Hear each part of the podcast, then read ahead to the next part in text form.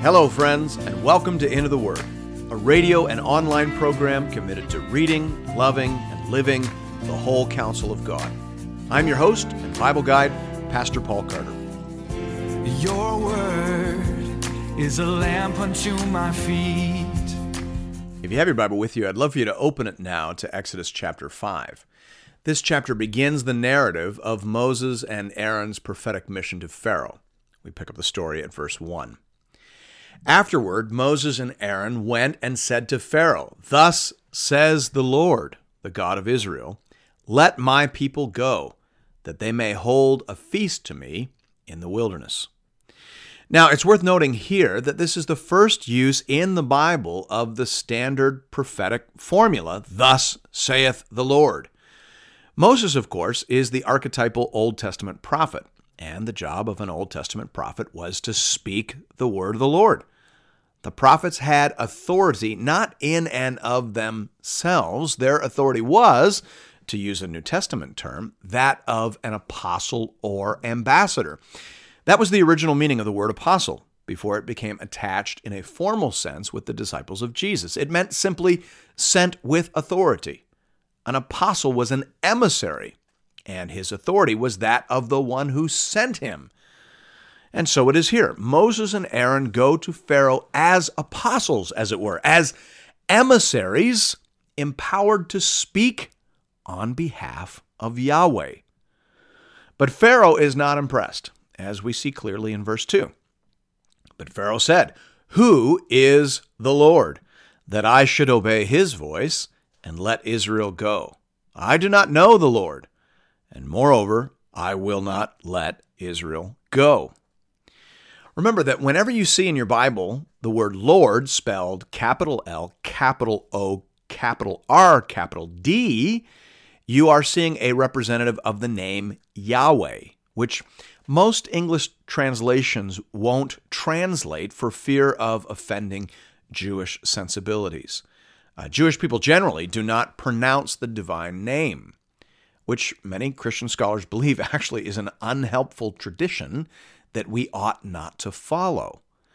And so some English translations are starting to use again the divine name, but the ESV and most others do not. So just remember that capital L, capital O, capital R, capital D is Yahweh, and that is particularly important for us to recall in this story. Moses and Aaron go to Pharaoh as authorized emissaries of Yahweh, whom Pharaoh deems a lesser divinity to himself. And therein lies the central conflict that will shape this narrative from chapter 5 all the way through to chapter 15. This is a conflict between Yahweh and Pharaoh. Nahum Sarna comments here saying, "The Pharaoh was the incarnation of a god in Egyptian doctrine. This divine status meant that his power was unlimited, that his will was incontestable law, and that his utterances possessed divine force. He regards himself as Yahweh's superior." Closed quote. Understanding that is critical to our understanding of the story. God is engineering a contest here between himself and Pharaoh. The entire Exodus is being designed to humiliate Pharaoh and to show the world that he is merely a man and that he too is subject to the only God who exists, the God introducing himself here as Yahweh. Now, just note from an application perspective that conversion, therefore, is always a movement from the worship of lesser things to the worship of greater things, or from the worship of false things to the worship of true things. See, everyone is worshiping something, and this story is telling us that God will often undermine and expose our idols, the things we worship that we ought not to worship, as part of his program for the capture and conversion of our souls. That can be a very traumatic experience, as indeed it was for the people of Israel. Just put that thought in your back pocket for now. We re-enter our story at verse 3. "Then they said, 'The God of the Hebrews has met with us. Please let us go a 3 days' journey into the wilderness, that we may sacrifice to the Lord our God, lest he fall upon us with pestilence or with the sword.' But the king of Egypt said to them, Moses and Aaron, why do you take the people away from their work? Get back to your burdens.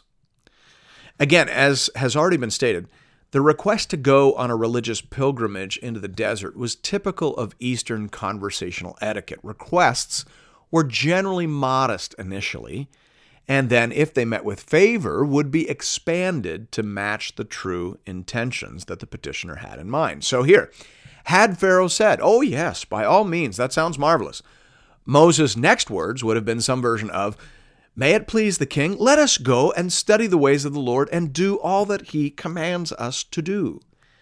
At which point the Pharaoh would have approved or not approved the next stage of the growing series of requests.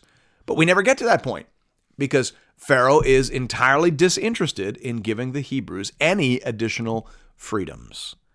And thus he sends them out of his presence and back to work. Verse 5, "And Pharaoh said, Behold, the people of the land are now many, and you make them rest from their burdens."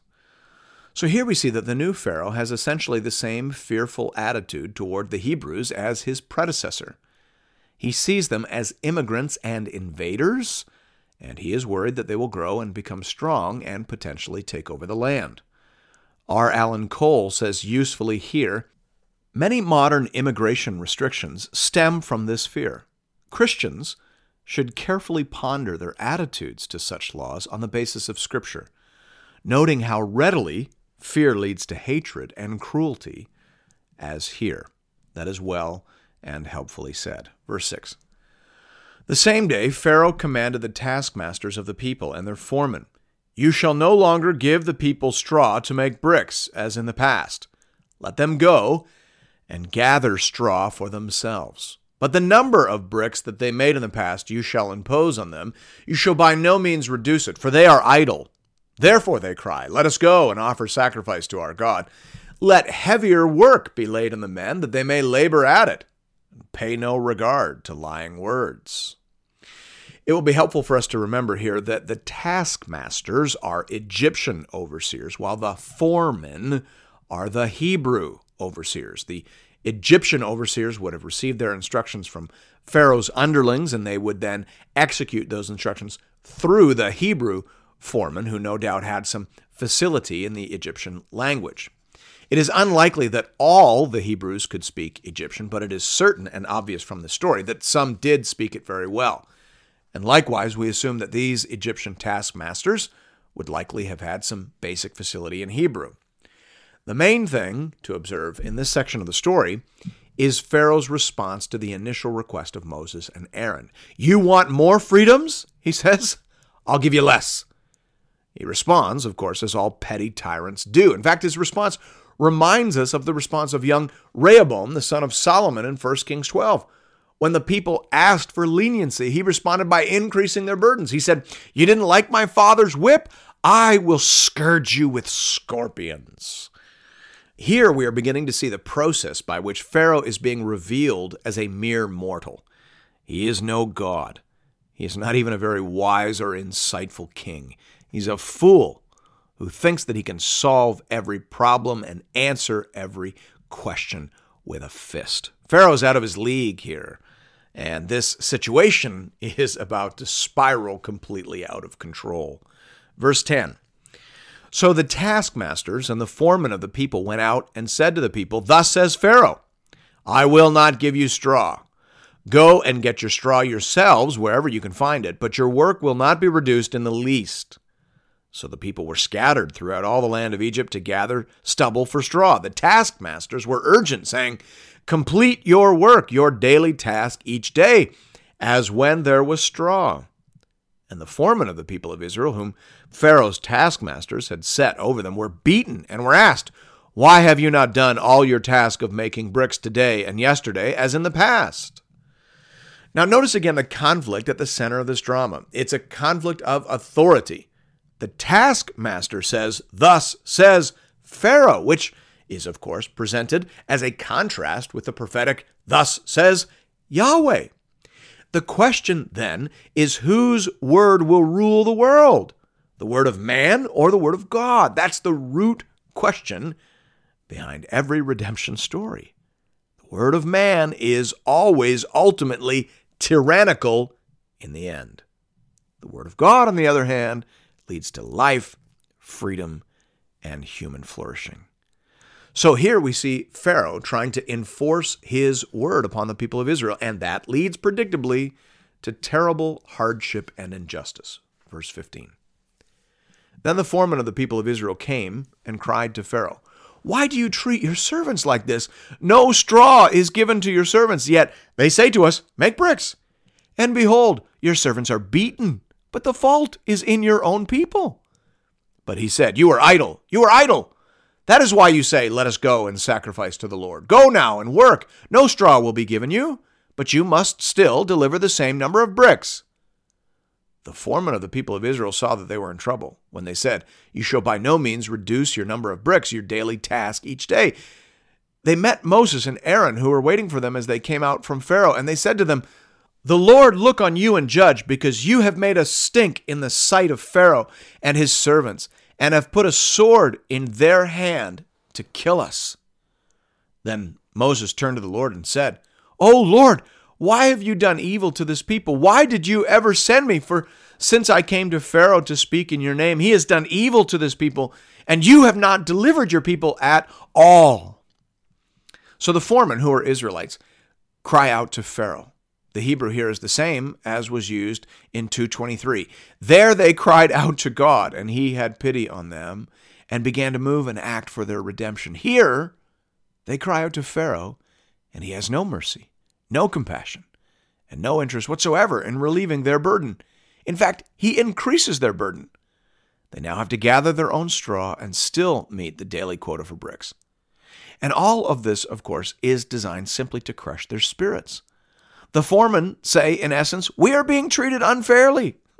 But of course, Pharaoh intended for them to be treated unfairly. That was the whole point. He wants to break them and dehumanize them because he is afraid of them. But the foremen are not yet capable of seeing the big picture.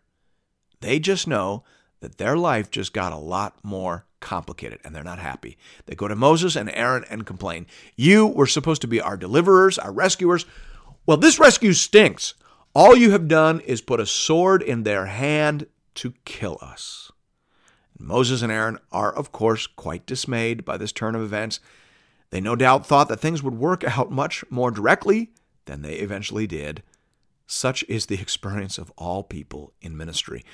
God is always playing the long game. He's always doing a deep work, and he is not interested in straight lines or easy fixes.